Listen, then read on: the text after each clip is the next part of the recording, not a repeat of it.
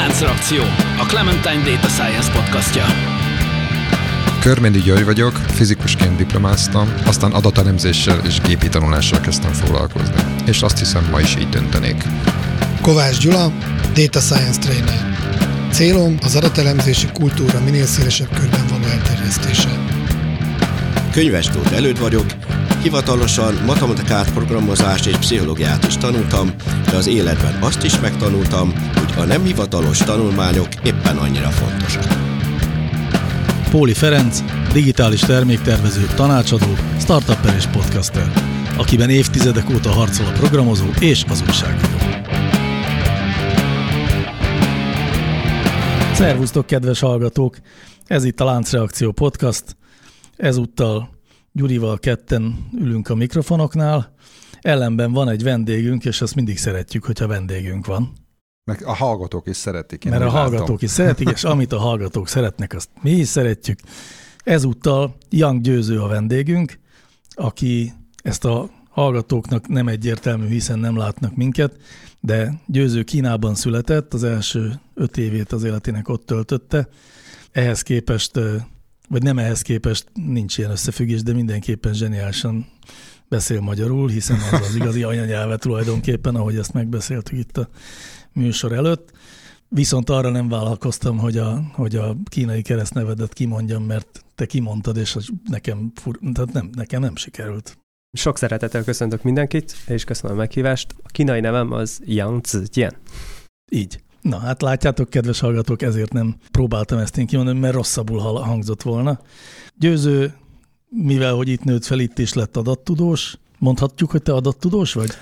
Jobb szeretem a nyelvtechnológus. Nyelvtechnológus, az még jobban hangzik szerintem is. Akkor maradjunk a nyelvtechnológusnál. A Nyelvtudományi Kutatóközpont kutatója vagy, ugye, és egyébként a Pázmányon, ami hát az alma materednek tekinthető, ahol tanítottál is, meg kutatócsoportot is vezetsz, talán, vagy csak közreműködsz benne. Értem. Valamint a Highspot Networknek is tanácsadójaként dolgozol. Hát amiről ma beszélgetni fogunk, az alapvetően Győző. Igaz-e? Hát ő a vendégünk. Mert hiszen ő a vendégünk, de amellett, hogy ő a vendégünk, azért is nagyon érdekes, mert hogy nyelvtechnológiával foglalkozik, ami nekünk különösen kedves. Talán azért is jó pofa, hogy most így mi ketten vagyunk, csak itt a műsorban, mert mi ketten vagyunk azok, akik különösen érdeklődünk a nyelvtechnológia iránt. Mind a kettőnknek valami módon van hozzá valami köze, így vagy úgy vagy amúgy. Meg hát Győző, tehát akkor lőjük le a poént. Nyelvtechnológiával sokféle módon lehet foglalkozni, de Győző azzal a részével foglalkozik, ami a legizgalmasabb mostanában, tehát talán ez a terület a leggyorsabban fejlődő, változó terület, ugye ezek a nyelvi modellek, transformerek világa. Kezdjük talán ott, hogy tudsz nekünk adni egy definíciót arról, hogy mi is ez a, mi az, hogy nyelvi modell? Mire van az? De jó kérdés. Igen, köszönöm szépen. Nem tudtam, hogy vizsgázni jöttem. Nyelvi modell, hát igazából ez egy statisztikai modell, amiben próbálnak általános nyelvi tulajdonsággal felruházni egy ilyen neurális modellt igazából, nem tudom. Definíciót nem tudok, de valami ilyesmit mondanék rá. Igazából nem is definícióra gondoltam ebben az értelemben, vagy szóval semmiképpen nem vizsgakérdés akart lenni, hanem azoknak a hallgatóinknak gondoltam segíteni, akik maguk nem szakemberei a témának. Én sem vagyok szakembere, de már gondolkodtam én is ezen. Én valami olyasmit szoktam mondani, ha nekem kell elmondani. Szóval valami olyasmi az ambíció, hogy az emberi nyelvet, annak az összefüggéseit, a nyelvtanát, a jelentést is, tehát hogy valahogy beleszuszakolni egy nagy modellbe, amitől aztán majd azt várjuk, hogy ezek különböző, de az emberhez hasonló módon tudja ezt a gép használni majd. Tehát ezek a feladatok, amiket így adunk neki, tehát például felteszünk neki egy kérdést, és arra aztán válaszol valamilyen tudásbázis alapján, vagy egy megkezdett szöveget folytat. Tehát ezek olyasmi feladatok, amiket mi mondjuk emberként, ilyen elemi feladat, amit emberként mi ugye elvégzünk, és a nyelvet használjuk, de nagyon nehéz egyébként megfogalmazni pontosan mi meg hogyan történik. Ugye van ennek egy klasszikus ilyen nyelvészeti irányzata, meg leírása, és ennek is egy ilyen hossza történelme van, hogy hogyan próbálták ezt ilyen mondjuk strukturális nyelvészek például leírni a nyelvet, de hogy ez az irány, ami most itt elkezdődött, most már majd a Győző elmondja, hogy néhány évvel ezelőtt, az egy teljesen új irány, és egy teljesen forradalmi irány, és azt lehet gondolni, hogy sokkal közelebb van ez a fajta számítógépes nyelvfeldolgozás ahhoz a folyamathoz, ahogy maga az ember is feldolgozza, mert hogy ezek is ilyen neurális hálók, mint amilyen valami olyasmi, mint ami az agyunkban van, bár tartunk. Ezzel óvatos lennék, mert azért a kettő között nem szabad egyenlőséget tenni, de minden esetre van azért valamiféle analógia. Hát igazából a nyelvtechnológiában, hogyha ez a kérdés, mi a nyelvi modell, akkor inkább egy ilyen általános modellt gondolunk mögé, ami inkább általános nyelvi tudást tud, konkrét feladatokat nem annyira. Bár ugye ezek az új GPT és társai azért a kutatásban azért látszik, hogy ezek az általános nyelvi modellek is meg tudnak oldani konkrétabb feladatokat is. Messze járok-e a valóságtól, ha ezt úgy képzelem el, hogy régebben ilyen szabály alapon próbálták a strukturális nyelvészek leírni azt, hogy működik a nyelv. Most meg valamiféle ilyen brute force nekifutással egyszerűen azt mondjuk, hogy nagyon-nagyon-nagyon sok nyelvi objektumot, elemet vagy itemet bepakolunk egy adatbázisba, és megpróbálunk benne szabályszerűségeket találtatni. Igen. Egyébként visszahallgattam a múltkori adásunkat a Domonkossal, és ott is volt egy csomó olyan kérdés, én is tettem fel olyat, amire a leghelyesebb válasz a Domonkos részéről az igen lett volna, de ő nagyon udvariasan, ilyen hosszasan válaszolt. Aha. Jó, de ez azért jó tudni, mert ugye ez az a pont, ahol a machine learning belép a történetbe, tehát én élénken emlékszem, amikor frissen végzett egyetemistaként, programozóként azzal akartam meglepni egy haveromat, akinek éppen szakdolgozatot kellett írni a szociológiából, hogy csináltam neki egy ilyen szöveggenerátort, aminél még azt is meg lehet adni, hogy milyen stílusban generáljon szöveget. De ezt úgy kellett csinálni, hogy a szótárt fel kell tölteni sok szóval, és akkor egy ilyen viszonylag egyszerű szabályrendszert követve úgy generált magyar mondatokat, hogy tedd bele alanyt, állítmányt, jelzőket, határozókat, és csak a szótáron múlt, hogy az György Péter média esztéta stílusában fog-e dolgozni, vagy a Magyar Narancs akkori Gonzó stílusában. Szóval, hogy az abban a végtelenül semmilyen intelligencia nem volt, pusztán egy egyszerű szabálykövető algoritmus volt. Ehhez képest pedig, amit ma Transformer modellként ismerünk, az valami nagyon más, de hogy ott egyébként ott is kerülnek bele bármiféle szabályok, vagy kifejezetten és csak is a nagy korpuszokon dolgozik a machine learning? Nincsenek szabályok. Kizárólag nagy korpuszon egy ilyen korpuszvezérelt megoldás, de hogy egy kicsit részletesen bele akarunk menni, akkor azért amikor szabályrendszerekről beszélünk, és arról a korról, akkor igazából nem nagyon beszéltünk nyelvi modellekről, ez akkor elemzők voltak, meg ilyen nyelvi elemzők, és akkortól kezdtünk el igazából nyelvi modellekről beszélni, amikor a statisztikai módszerek bekerültek, és még régen mondjuk Markov lánccal, vagy ehhez hasonlóval, egy ilyen statisztikai módszerrel megjósolni, hogy milyen szó is következhet egy adott szósorozat után, és ezzel tanítottak modelleket, és igazából gyakorlatilag innentől kezdtünk el nyelvi modellekről beszélni, és ezt váltotta föl gyakorlatilag a mély neurális architektúra és neurális háló, a tanítása, ami gyakorlatilag valahol mondjuk egy GPT-t nézve, akkor nagyon hasonló módszerről beszélünk, hogy egyszerűen azt próbáljuk a modellnek megtanítani, hogy mi is a következő szó. Kérlek, mondj ehhez egy-két évszámot, csak hogy így érzékeljék a hallgatók, hogy ez milyen dinamikus volt ez az egész. Hát ugye 2013 környékén volt a Mikolovéknak az a módszertana, hogy ez a Word2Vec, amitől már sokan hallottak, amikor a neurális hálót bevonták így a kutatásba, ugye az előtt voltak a Markov láncok és a szabályrendszerek, és valahol a 13 környékén volt egy ilyen váltás, hogy a neurális hálót is bevontuk, méghozzá a deep learninget, a mély neurális tanulást, és 17 környékén jött a Transformer modell, ahogy a Google által publikált cikk, ami viszont még tovább finomította ezt a módszert igazából. Pont egy nap beszélgettem valakivel, hogy az érdekesebben, hogy ez most egy ilyen jelen időben benne vagyunk, de egy valójában ez most is nagyon gyorsan változik, tehát hogy most ugyan már tudunk ilyen kicsit ilyen visszatekintőleg beszélni erről, hogy ennek a fontosságáról, de tulajdonképpen most is zajlik ez a folyamat, és igazából nem látjuk a pontosan a kifutását. Hogy... Nem látjuk. Igazából de milyen lehetőségek vannak egyébként? Bocsánat, hogy a szabadba vágtam, csak hogy oké, nem látjuk, hogy merre futhat ki, de milyen opciók vannak egyáltalán? Mi lehet belőle?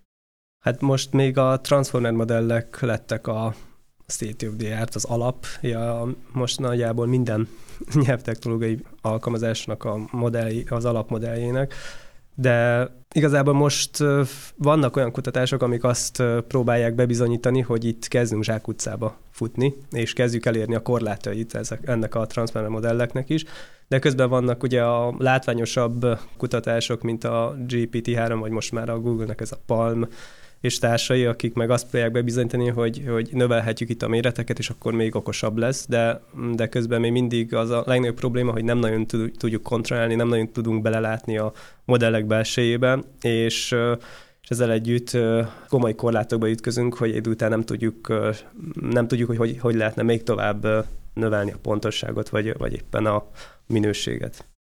Még annyit tegyek hozzá, hogy azért, hogyha jól tudom, akkor ebben a pillanatban még azért azokban a gyakorlati alkalmazásokban, amikkel lehet találkozni, mondjuk néhányban már van talán ilyesmi Transformer, de azért korán sem mindenben, tehát elég sok olyan...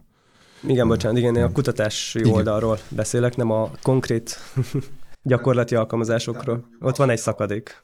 Igen, tehát hogy mondjuk egy beszélgető asszisztens, vagy egy fordító, tehát a fordító algoritmusok azok, amik talán leginkább mondjuk inkorporálták, vagy nem tudom, hogy mondjam, ezeket a technológiákat. Tehát azokban vannak ilyen nagyon jó minőségű rendszerek, amik ilyeneket használnak, de azért ez fokozatos, ahogy látom én. Nekem mindig az volt az elképzelésem, amikor eddig beszéltünk a Transformer modellekről, hogy ahhoz egy szuper számítógép kell, meg egy atomerőmű mögé, hogy ez működjön, de ezek szerint akkor ez most már nem így van? Ez a folyamat nagyon gyors szerintem, ahogy én látom. Igen, igazából ez változó. Tehát, hogy ugye a Google és a OpenAI-nak a kutatása pont azt próbálják bebizonyítani, hogy óriás modellel nagyon sok feladatot meg lehet tanítani egy ilyen modellnek, de időközben vannak más kutatások, amivel én is foglalkozom, hogy igazából a Transformer modell, ugye a Transformer ez igazából csak egy architektúra, tehát hogy annak a mélysége, méretét azt mi szabályozzuk, és tudunk igazából nagyon kicsi modelleket is tanítani, amelyek mondjuk hasonló magas minőséget is el tudnak érni bizonyos részfeladatokon. Ja, tehát amikor specializáljuk azt a nyelvi modellt, jól mondom? Igen. Tehát amikor arra beszélnek, hogy most tanítottak egy 175 milliárd paraméterű GPT-3-ot, azok azt jelenti, hogy úgy állították be a paramétereket, hogy egy nagyon nagy modellt építettek föl, a hálónak mondjuk a benne lévő neuronok száma nagyon nagy, a rétegei száma sok, és akkor ezzel nagyon nagy modellt építettek, de ha én azt kicsire állítom, akkor kicsi modell lesz. És amikor kicsire állítod, akkor az a célod, hogy egy adott témában legyen működőképes az a modell? Tehát, hogy így korlátozott, hogy a korpusz is csak egy bizonyos tematikára, nem tudom, banki szövegek, vagy József Attila versek. Részben, de ugye vannak külön kutatások arra is, hogy például az Elektra tipikusan egy ilyen irány, ahol azzal kísérleteznek, hogy általános nyelvi modellt is kis architektúrával betanítani. Uh-huh. És ott is az is egy kutatás, hogy, és most is felmerül sokszor ez a kérdés, hogy vajon hol van az a váltás, hogy még sok mindent meg tud tanulni a modell, de azért nem lépi át azt az óriási méretet. Amikor a sajtó felől nézzük, vagy a sajtóhírekből nézzük ezt a világot, a Transformerek világát, ne nézzük, csak hogyha nagyon muszáj, de azért folytasd. Igen, végül is ugyanoda akarok kiukadni, amire már te is gondolsz. Szóval akkor látjuk egy pár olyan alkalmazását a Transformer modelleknek, ami rendkívül lenyűgöző, de olyan különösebb értelmét nem látja az ember, vagy gyakorlati hasznát. Tehát amikor az OpenAI modellje tudom én, folytat egy szöveget és érvelést generál, a fogalmam sincs, már nem emlékszem pontosan, de hogy a marsi kolóniák benépesítése mellett talán valami ilyesmi volt. Szóval azt ugye az ember lenyűgözve figyeli, de nem látja különösebben az értelmét. Mire lehet ezeket használni? Milyen gyakorlati alkalmazásuk lehet azon túl, hogy azt értem, hogy kutatásban nagyon sok mindenre lehet jó?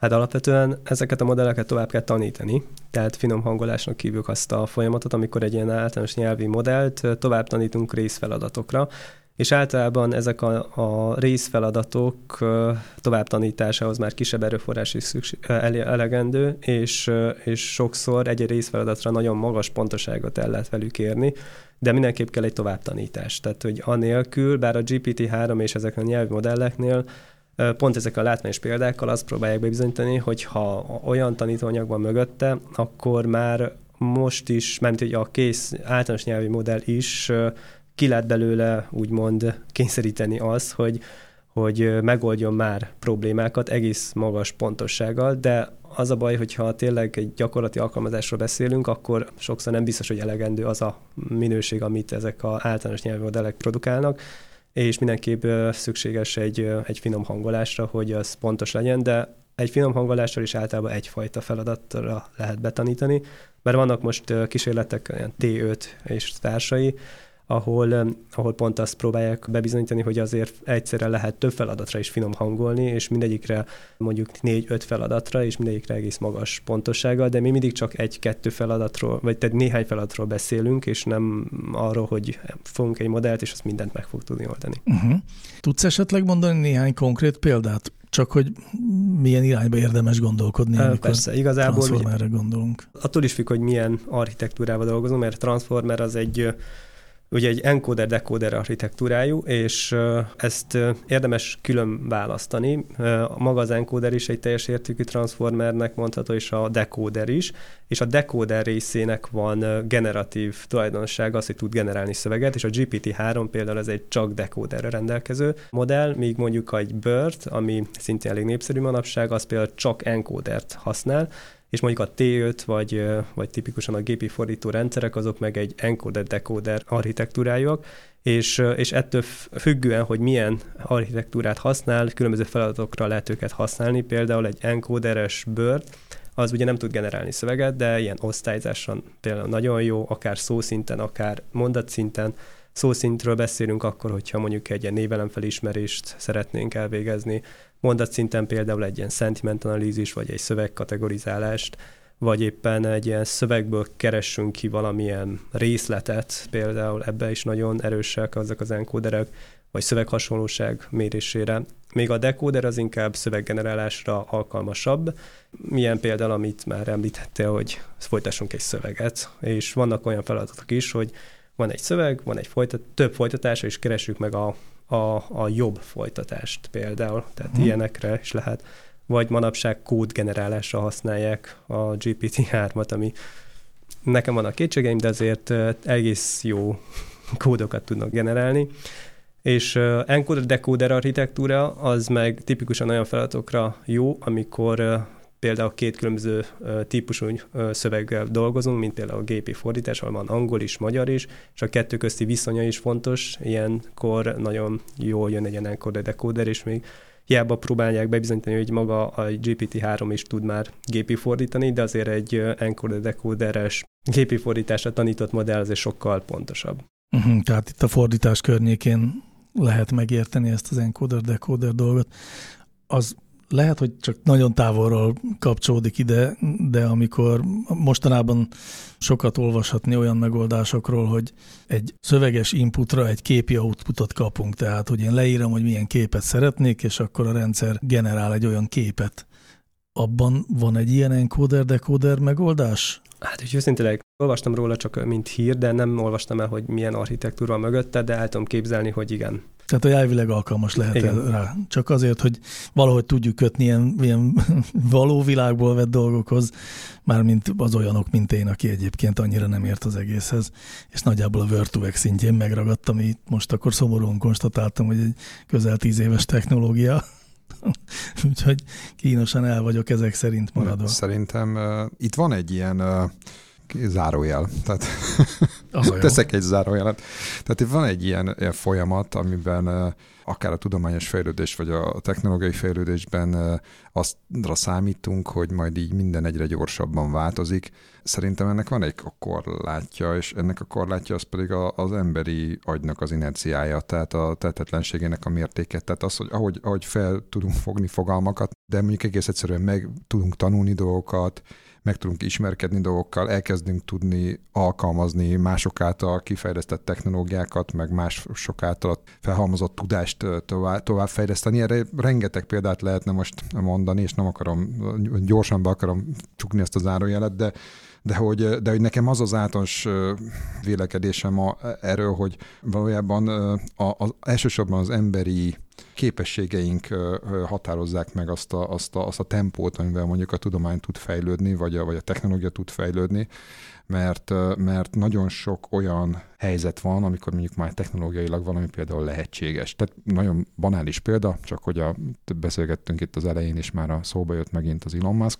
Tehát a Marsra menni az nem egy különösebben nagy kihívás technológiailag. Tehát abban az értelemben, hogy gyakorlatilag mindent tudunk, hogy oda menjünk.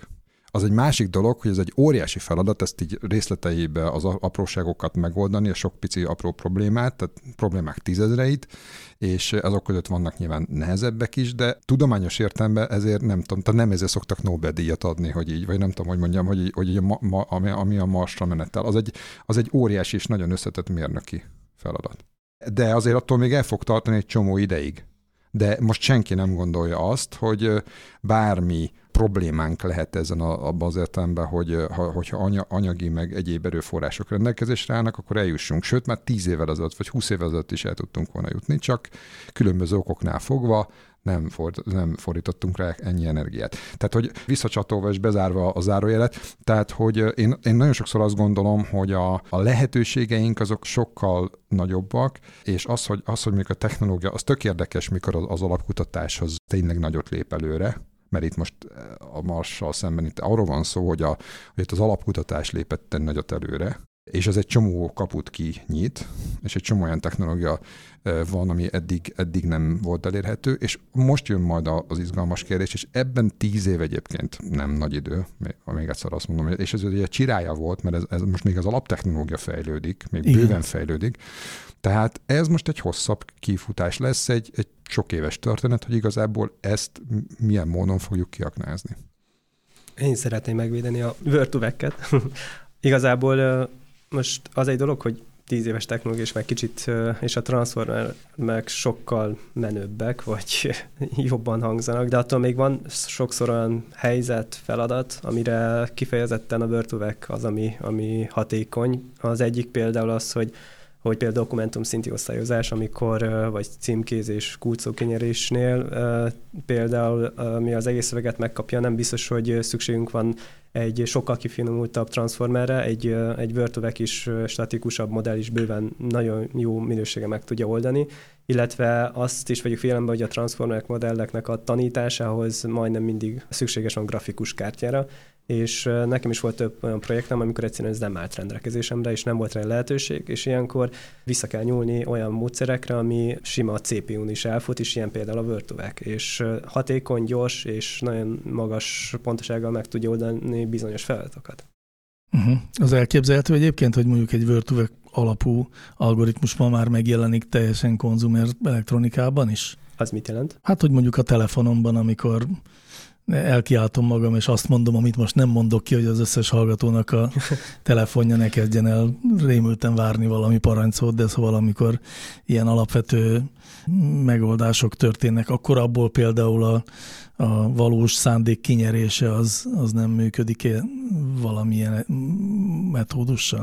Hát én azt mondom, hogy az alkalmazást kell nézni, hogy mi az alkalmazás, és ahhoz választunk technológiát, és lehet, hogy pont a Word2Vec lesz az. De igazából, hogyha megnézzünk tényleges, valós alkalmazásokat, az, hogy a transformer modellek jók, és meg tudnak oldani nagyon magas pontosággal feladatokat, attól még, hogyha egy tényleges alkalmazásról beszélünk, azért sokkal komplexebb szokott az lenni, és annak csak egy része lehet mondjuk egy transformer, még ahhoz, hogy egy teljes körű feladatot meg tudjon oldani meg tudjunk oldani, ahhoz sokszor hagyományos módszerekkel ötvözve tudjuk csak megoldani. és itt nem szabad a régi módszereket elvetni sem, mert hogy azok sokszor szükségesek ahhoz, hogy meg tudjunk oldani ténylegesen egy problémát. Még ezek a modellek, ezek az ilyen, akár a Word2Vec is, azok ilyen előfeldolgozó algoritmusok. Tehát abban én egész biztos vagyok, hogy azért van itt olyan alkalmazás, aminek a adatbázisához, vagy a kidolgozásához használtak ilyen algoritmusokat, mert ma már ez... Elég de nem a Word2Vec fut ott konkrétan. Értem, világos. Vagy mondjuk, hogy értem. Egyszerűbb, ha azt mondjuk, hogy értem, mint ha bármi mást állítanánk. Na jó, akkor eddig beszélgettünk magáról a nyelvtechnológiáról, de beszélgessünk egy kicsit arról is, hogy Győző, te konkrétan mivel is foglalkozol, amennyiben egész biztos, hogy vannak kutatásaid, és hogy azok mire irányulnak, mik a projektjeid. Hát igazából nekem elég széles a skála, amin mozgok. Hogyha a doktori témámmal kezdjük, akkor én gépi fordítással kezdtem, és annak a kiértékelésével pontosabban, az volt a kutatási témám, és mind a mai napig is foglalkozom napi szinten gépi fordítással. A kiértékeléssel ismét elkezdtem foglalkozni, mondjuk azt. És de még amikor a doktori címemet védtem, akkor még hagyományos módszerekkel dolgoztam, tehát még nem volt semmilyen neurális háló, és ha vártam volna még egy évet, akkor lehet, hogy nem is tudtam volna megvédeni. Tehát pont ott a váltás környékén 19-be védtem, és utána viszont ugye, hát mikor megvédtem a disszertációmat, akkor utána már nem tudtam nem foglalkozni a neurális modellekkel, hiszen erre vitt az út. És akkor kezdtem el igazából ugye a Nyelvtudományi Kutatóközpontban nyelvi modellekkel foglalkozni. Most már van egy komoly infrastruktúra mögötte, de amikor oda mentem, akkor még nem volt, és éppen ezért a kisebb modellekkel kezdtem el kísérletezni, hogy lehet kevesebb erőforrással is jó minőségi modelleket létrehozni, vagy lehet-e. Ezekkel foglalkoztam, illetve mellette még, ami még a pázmányos téma, de minden mai napig is komoly téma, ezek a hibás szövegek, mint mobiltelefon, ugye ékezet nélkül írunk, sok helyesírás hibával, és nem az a folyamattal, hogy írás közben javítson, hanem, vagyis hogy javítsunk közben, hanem az, amikor már leginkább például, hogyha modelleket szeretnénk tanítani, akkor ahhoz sok nagy mennyiségű tanítóanyag szükséges, és sokszor ezek az anyagok már készen kapjuk, és hibásak. De tipikusan ilyen az OCR is például, hogy OCR-et szövegeket, ha már kapunk, azok többnyire hibásak. És hogy ezeket akár OCR-ezet, akár mondjuk ilyen gépelt hibákat, hogy lehet ezeket javítani például. Tehát ezekkel is foglalkozom napi szinten. Illetve mellett ugye az nekem az egyik fő témám az absztraktív összefoglaló generálás, hogy lehet hosszszövegből rövidet generálni. Ez igazából a Transformer modelleknek köszönhetjük, hogy egyáltalán tudunk ezzel foglalkozni. Itt például kell a Transformer modell, mert hogy itt olyan összefüggések kell lehet csak megoldani, amihez szükséges a Transformer modellnek a lényege. És akkor ezek mellett még mondjuk a Sidepotnál ott meg orvosi szövegekkel foglalkozom. Valahogy alapvetően, egy csomó gondolatot elindított a fejemben egyébként, főleg ez az absztraktív szöveggenerálás. Mert hogy nyilván egy laikus számára, vagy akinek nem ez a szakterülete, annak ez onnan lehet borzasztó érdekes, hogy mi emberek úgy állnánk neki, hogy elolvassuk azt a szöveget, megértjük, és a megértésből egy ilyen absztrakciós szinten próbálunk valamiféle tömörített, vagy hát a lényeget kiemelni, és a lényeget elmondani, és azt elképzelni, hogy lényegében statisztikai módszerekkel hogyan lehet megtalálni, hogy mi a lényeg, az nagyon-nagyon mágia. Hát igazából itt továbbra is mágia marad. Igen. Itt a probléma az, hogy ezek a új modellekkel az egyik legnagyobb problémája is, hogy tanítóanyag kell. Tehát tanítóanyag nélkül nem működnek, és a kérdés az, hogy egy ilyen feladat megoldásához, mint az absztraktív összefoglaló, milyen tanítóanyagot szerzünk. Nyilván olyan anyag kell, ahol van egy szöveg, és van hozzá egy összefoglaló. Hát ilyenből nem nagyon van, kevés van. Amit mi szabadon el tudunk érni, az a hírek és a hozzátartozó leadek. Amivel viszont az a probléma, hogy azok marketing célúak, és sokszor nem a lényeget emelik ki, hanem inkább valami figyelemfelkeltő dolgot a szövegből, és éppen ezért ezt a modellt egy kicsit úgymond elronthatja. De hogyha elég sok szövegünk van, azért mégis rá tud érezni a modell, hogy mégis milyen részekre kellene gondolnia, amikor egy ilyen modellt betanítunk. És amikor mondjuk híreken, nagyon nagy mennyiségű híren és zöldígyeiken, tehát a bevezető vastagbetűs felső részen tanítunk be egy modellt, akkor az aztán képes lesz arra, hogy teszem azt tudományos dolgozatoknak az absztraktját készítse el, vagy akkor az híreknek fogja tudni az összefoglalóját gyártani. Csak híreknek. Tudományos, hát hogy a tudományos absztraktot szeretnénk, ahhoz olyan tanítóanyag szükséges, főleg azért, mert ugye ott az absztrakt sokkal szerkesztettebb, tehát ott konkrétan egy tudományos absztraktnál ott konkrétan vissza kell köszönnie annak a szerkezetnek is, mint maga a cikk. Tehát, hogy van egy cél, egy kutatási cél, egy módszertan, egy eredmények, és végül egy konklúzió, tehát hogy ennek az absztraktban is meg kell, hogy jelenjen. Tehát, hogy is ehhez viszont egy ilyen lead, ez nem elégséges. Ilyen alkalmazás van egyébként? Azért kérdezem, hogy ugye azt gondolom, erre nincsen szükség, hiszen egy tudományos indítatású szövegnek muszáj, hogy legyen megírva az absztraktja is. Tehát, én nem látom ugye, hogy nincsen értelme. Na igen, erre gondoltam én is, hogy még mondjuk híreknél az lehet abszolút hasznos, hogy vagy hát sajtószövegeknél, hogy annak az absztraktját, vagy az összefoglalóját generáljuk, de egy tudományos szövegnél ennek igazán nincs sok teteje. Hát tudományosan nem tudom, de azt tudom, hogy van erre igény. Mert maga összefoglaló generálásra. Tényleg? Magyarországon is van startup, akik erre építenek, illetve van egy barátom, aki egy olyan cégnél dolgozik Svájcban, aki azzal foglalkozik, hogy cégeknek készít összefoglalókat, azt hiszem a tevékenységükről, és ők meg pont az a marketing szövegük, hogy a gép ilyet nem tud. Úgyhogy mindig vitatkozunk egy sort. Kicsit kiforgatva a klasszikus mondást, hogy most van egy ilyen klassz új eszközünk, amit kalapácsnak hívunk, és akkor még nem tudjuk egészen mire jó, de próbálgatjuk azért egy pár dolgon. Megnézzük, hogy mit lehet szögnek tekinteni ennek segítségével. Aha. Végül szövegbányászatról is beszéltünk, szöveggenerálásról is beszéltünk, meg szövegelemzésről is beszéltünk.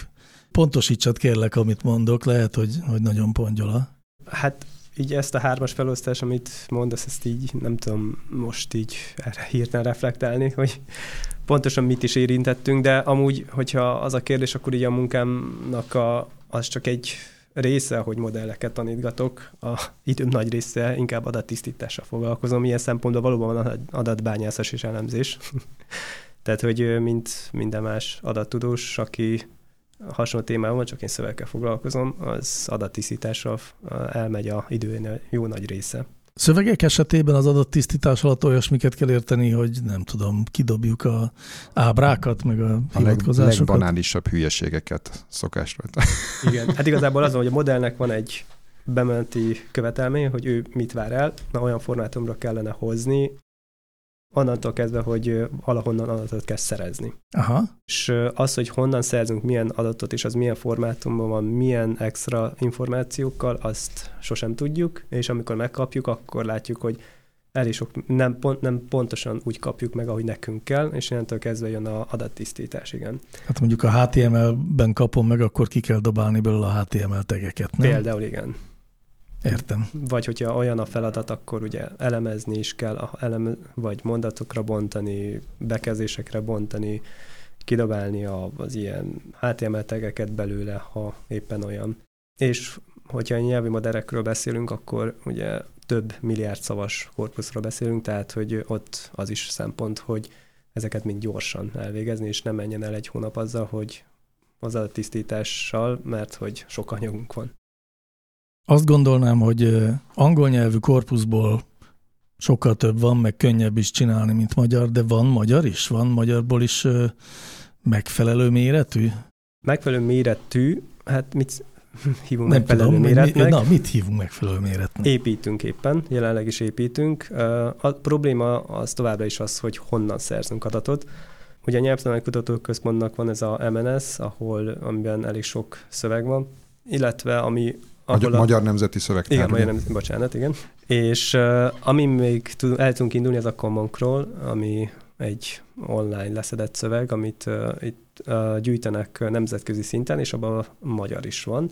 Csak hát ez nagyon szemetes, úgyhogy annak a tisztítása az óriási nagy erőbefektetés. Az egyik munkatársunk már több hónapja dolgozik azon, hogy csak a magyar részt tisztítsa. Uh-huh. Megint csak egy zárójel, hogy itt ugye egy több évtizedes folyamatról van szó, mert korpuszokat, mondjuk magyar nyelvű korpuszokat is ugye már nagyon régóta hoznak létre mondjuk Magyarországon, csak ezek tipikusan ugye a feladatok is, meg a lehetőségek is, meg sok minden, ezek nagyon kicsik voltak jellemzően.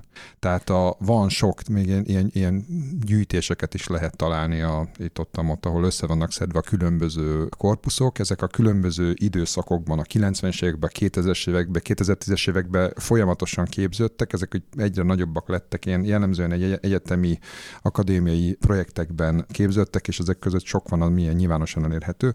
Csak hát ezek, és akkor itt jön, visszaadom a Győzőnek a szót, hogy ezek borzalmasan kicsik ahhoz az igényekhez képest, amikre itt szükség lenne ezekben az új algoritmusoknál. Igen, csak hogy ha számokat is szeretnétek hallani, ugye a Nemesked Elvidő építette a Hubert modellt, és ahhoz ő összegyűjtött egy anyagot, ami 2017 és 2018-as ilyen általánosan netről leszedett szövegek, ez különböző honlapok, hírportálok, stb.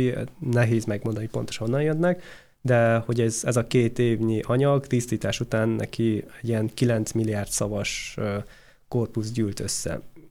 Mi, amit most így gyűjtünk a Nyelvtudományi Kutatóközpontban, az egy 2013-tól egészen napjainkig, kihagyva mondjuk a Nemeskei Dávidnak a 2 évét, de most így, amit összegyűjtöttünk és összeadtunk mindent, és tisztítottunk, és kidobáltuk a duplikációkat, az is egy külön feladat.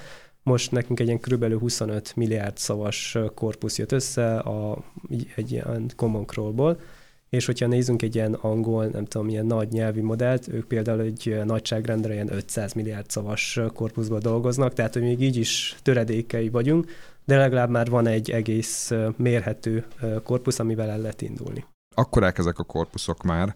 Én azt gondolom, hogy majd régóta van egy ilyen érzésem, de majd kíváncsi vagyok, hogy látod. Lassan ezekbe elmegyünk valamilyen értelemben a falig. Tehát, hogy ugye irgalmatlan méretű rögzített szöveg van. Az más kérdés, hogy ezeket hogyan lehet mondjuk egy korpusszá alakítani, de ennek egy nagyon nagy része mondjuk az interneten jelenik meg elsősorban ugye ezeket célozzák, hogy mindenféle internetes tartalmaknak az összegyűjtése, de tulajdonképpen arról is szó van, hogy mondjuk azt a nyelvet hányan beszélik. Egyszerűen mekkora az a közösség, ami mondjuk ez nagyon furcsa elsőre, de hogy mennyi szöveg, mennyi tartalom generálódik azon az adott nyelven. És akkor mondjuk ebben az értelemben mondjuk a magyar, azt lehet gondolni, hogy nagyjából mint olyan 2 nagyságrendel kevesebben beszélik, meg generálnak ezen a nyelven tartalmat, mint mondjuk angolul. És lehet, hogy ez hosszú távon is megmarad ez a fajta különbség. Igen. Ez ma egy ilyen nap. Azt akartam kérdezni, hogy tehát akkor ti most dolgoztok egy olyan magyar nyelvű korpuszon, ami 25 milliárd szavas. A kérdésem az, hogy és akkor, amikor ez kész lesz, akkor ez egy public domain lesz, vagy ez a Nyelvtudományi Kutatóintézet tulajdona lesz, pénzért meg lehet-e venni, ingyen hozzá lehet férni? Ezek a jó kérdések, és mi is hadilában állunk velük. Mivel, hogy ha nehezen tudjuk megmondani, hogy honnan is jött az adat, akkor mi is nehezen tudjuk megmondani, hogy milyen jókkal tudjuk mi ezt továbbadni. Kutatásra biztos lehet használni. És a többit meg még nem tudjuk. Itt egyébként van egy olyan fajta tendencia, ami egy picit aggasztó egyfelől, másfelől meg nyilván kellenek korlátok, tehát azt mindenki gondolja, kellenek korlátok, csak ha olyan korlátokat sikerül kialakítani, mint a jogi szabályozásban, akkor az borzasztóan blokkolhatják itt ennek a területnek a fejlődését. Értem. Még egyébként visszakanyarodnék egy pillanatra ahhoz a gondolathoz, hogy attól függ, hogy egy nyelvet hányan beszélnek, attól függően lehet ilyen modelleket jól vagy rosszul építeni. Igen, de azért ezt így árnyalnám, tehát hogy azért a lehető, tehát hogy folyamatosan, tehát ugye a Győző is beszélt arról, hogy egy csomó olyan jóval kisebb algoritmus is van, ami azért egy csomó feladatban ugyanúgy teljesít. Tehát ez nem feltétlenül korlát, csak hát most azt látjuk, hogy most van egy olyan irány, hogy ilyen bazi nagy korpuszokat csináljuk, és mondjuk magyarul nem lehet annyira bazi nagy korpuszt csinálni, mint angol, meg olyan könnyen olyan bazi nagy korpuszt csinálni, mint hogy angolul. Hát és sőt, ugye tudom is én kalózul, meg még kisebbet lehet csinálni, hiszen azt lényegében szinte senki nem beszéli. Aztán ehhez képest mégiscsak a Google az ugye elérhető kalózul. Ez már egy régi dilemma egyébként a számítógépes nyelvtechnológiában, hogy van egy-két nagy nyelv, ugye a világnyelvek, meg a legtöbb ember által beszélt nyelvek, amiken minden van, és akkor utána meg jönnek a többiek, és akkor van egy kicsit olyan, mint amikor így indul a vonat, és még úgy fel lehet rá erős tempóval szaladni és kapaszkodni, és egyébként nekem nem vagyok meggyőződve arról, hogy a magyar nem pont ezen a környéken van. Tehát, hogy itt van egy olyan fajta digitális szakadék, vagy lesz, és most már sokan beszélnek erről, hogy lesznek olyan nyelvek, amiken egyszerűen nem éri meg megcsinálni. Tehát ugye van ez a Wikipédia effektus, tehát milyen nyelveken érhető el például a Wikipedia, ez egy sokkal egyszerűbb eset, de hát ott is ugyanilyen típusú dinamánnak, tehát ugye ott bele kell investálni rengeteg energiát, hogy az legyen, és akkor vannak is ilyen projektek, amikor ilyen lehetetlen nyelvekre is vannak ilyen óriási Wikipédiák, amiket valahogy ottan előállítottak, azért, mert valaki kitalálta, hogy ezt ugyan csak pár ezren beszélik, de hogy valamilyen ok miatt ez legyen ilyen nagyon nagy. Uh-huh. Igen, de ugye ez sokan múlik az adott országnak a kutatói, meg az emberein, hogy mennyit foglalkoznak ilyen területen. Tehát, hogy lehet, hogy van egy kicsi nyelvcsalád, de a kutatói viszont nagyon sokat foglalkoznak vele, akkor ott jó alkalmazások születnek. Igen, ez a nyelv, ez relatíve gyorsan tud ezután a vonat után futni, és akkor még így fel tud ugrani. Azért van ez a mihez hasonlatom, vagy nem tudom mi, mert hogy itt tényleg arról van szó, hogy tehát azokon a nyelveken, amiken ezek a technológiák kialakulnak, és lehetővé válik használni, azokon egyre több mindent lehet majd gyors ütemben megcsinálni. Tehát ugye azt is be lehet látni, hogy nagyon jó fordító algoritmusok például nem lesznek feltétlenül minden nyelvre. Tehát, hogy lesznek olyan nagyon kicsike nyelvek, amiken például eleve már korpusz sincsen olyan, meg nem olyan minőségű, meg sose lesz olyan minőségű, mondjuk ki. És ebben lesz egy ilyen, tehát lesznek olyan nyelvek, amiken lesz minden. Douglas Adamsy-vel, tehát az ugye a Babel-halnak a része lesz, mert egyébként afelé megyünk valószínűleg, hogy itt tehát hogy a nyelvek között is azért lesz egy nagyon nagy... Erről már most is van egy csomó olyan technológia, ami ugye mindegy, hogy milyen nyelven fogalmazom meg a gondolatomat, mert mondjuk nagyon jó minőségben egy másikon is meg tud jelenni. Igen, de hogy van ilyen kutatás is, hogy ezek a többnyelvi modellekről, hogyha 100 nyelvet összegyűrünk egy modellbe, akkor a kisebb nyelveket fel tudja hozni minőségre. Tehát, hogy tudnak táplálkozni egy ilyen közös tudásból, és hogyha egy adott nyelv elég kicsi, de ha benne van egy ilyen sok nyelvi modellnek a modelljébe benne, mint tudás, akkor ezt föl lehet használni például a finom hangolásra. Arra egyébként van rálátásod, hogy azok a nagy cégek, akik egyébként meghatározzák a mi digitális életünket, tehát mondjuk a Google, amikor a Translate-ben eldönti, hogy mi az, ami bekerül, és mi nem, vagy az Apple, amikor a diktálási nyelveket eldönti, hogy akkor mi alapján dönt, hogy ez pusztán egy ilyen üzleti alapú döntése, mint amit most Gyuri kifejtett, tehát hogy olyan kicsi nyelv, hogy nem éri meg, vagy esetleg egy technikai, tudományos alapú döntés, hogy nincs hozzá elegendő input. Változó, például mondjuk ha a BERT sok többnyelvi modelljét nézzük, akkor ott vették a 100 legtöbb adatra rendelkező Wikipédiát, és ott a magyar belekerült. Tehát, hogy az azt jelenti, hogy a magyar Wikipédia az benne van az első 100-ban mennyiségre. A BERT az valamelyik nagy céghez tartozik, ugye? Az a Google-hez tartozik. De például most van ez az M-Bart nevű Facebookos modell, ők 50 nyelvet válogattak be, abban nincs benne magyar. Tehát, hogy sokszor a kutatón is múlik, sokszor azon, hogy milyen adattal dolgoznak, ez változó. Aha. Azt néztem egyébként itt az előbb a képernyőmön, hogy a Google Translate-ben azért vannak egészen kicsi nyelvek is, tehát, hogy ott látok izlandit, meg urdut. Jó, az urdu az pont nem kicsi, de szóval azért például látom az eszperantót is, amit azt gondolnám, hogy annyian beszélhetnek talán, mint a magyart, nem? Szóval az nagyjából az a nyelvméret lehet. Igen, azért a Google az elég sok adattal rendelkezik. Az igaz. Uh-huh. Nem feltétlenül mindegyik modell mondjuk neurális. Bár az új Google nem tudom, de azt tudom, hogy a régebbi Google-nál konkrétan vannak nyelvek, ami máshogy működnek. Az előző verziós gépi fordításba, az újba most nem tudom. Aha. Ja, tehát, hogy ott vegyesen használtak technikákat, amihez volt, gondolom, neurális megoldásot, azt használták, amihez nem, ott meg nem. Uh-huh. Jó, én szerintem egyébként megbeszéltünk mindent, mit gondoltok? Fog majd eszünkbe jutni.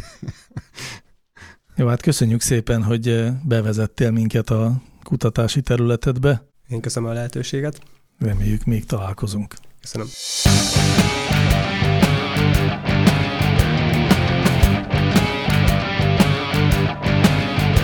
Láncreakció, a Clementine Data Science podcastja.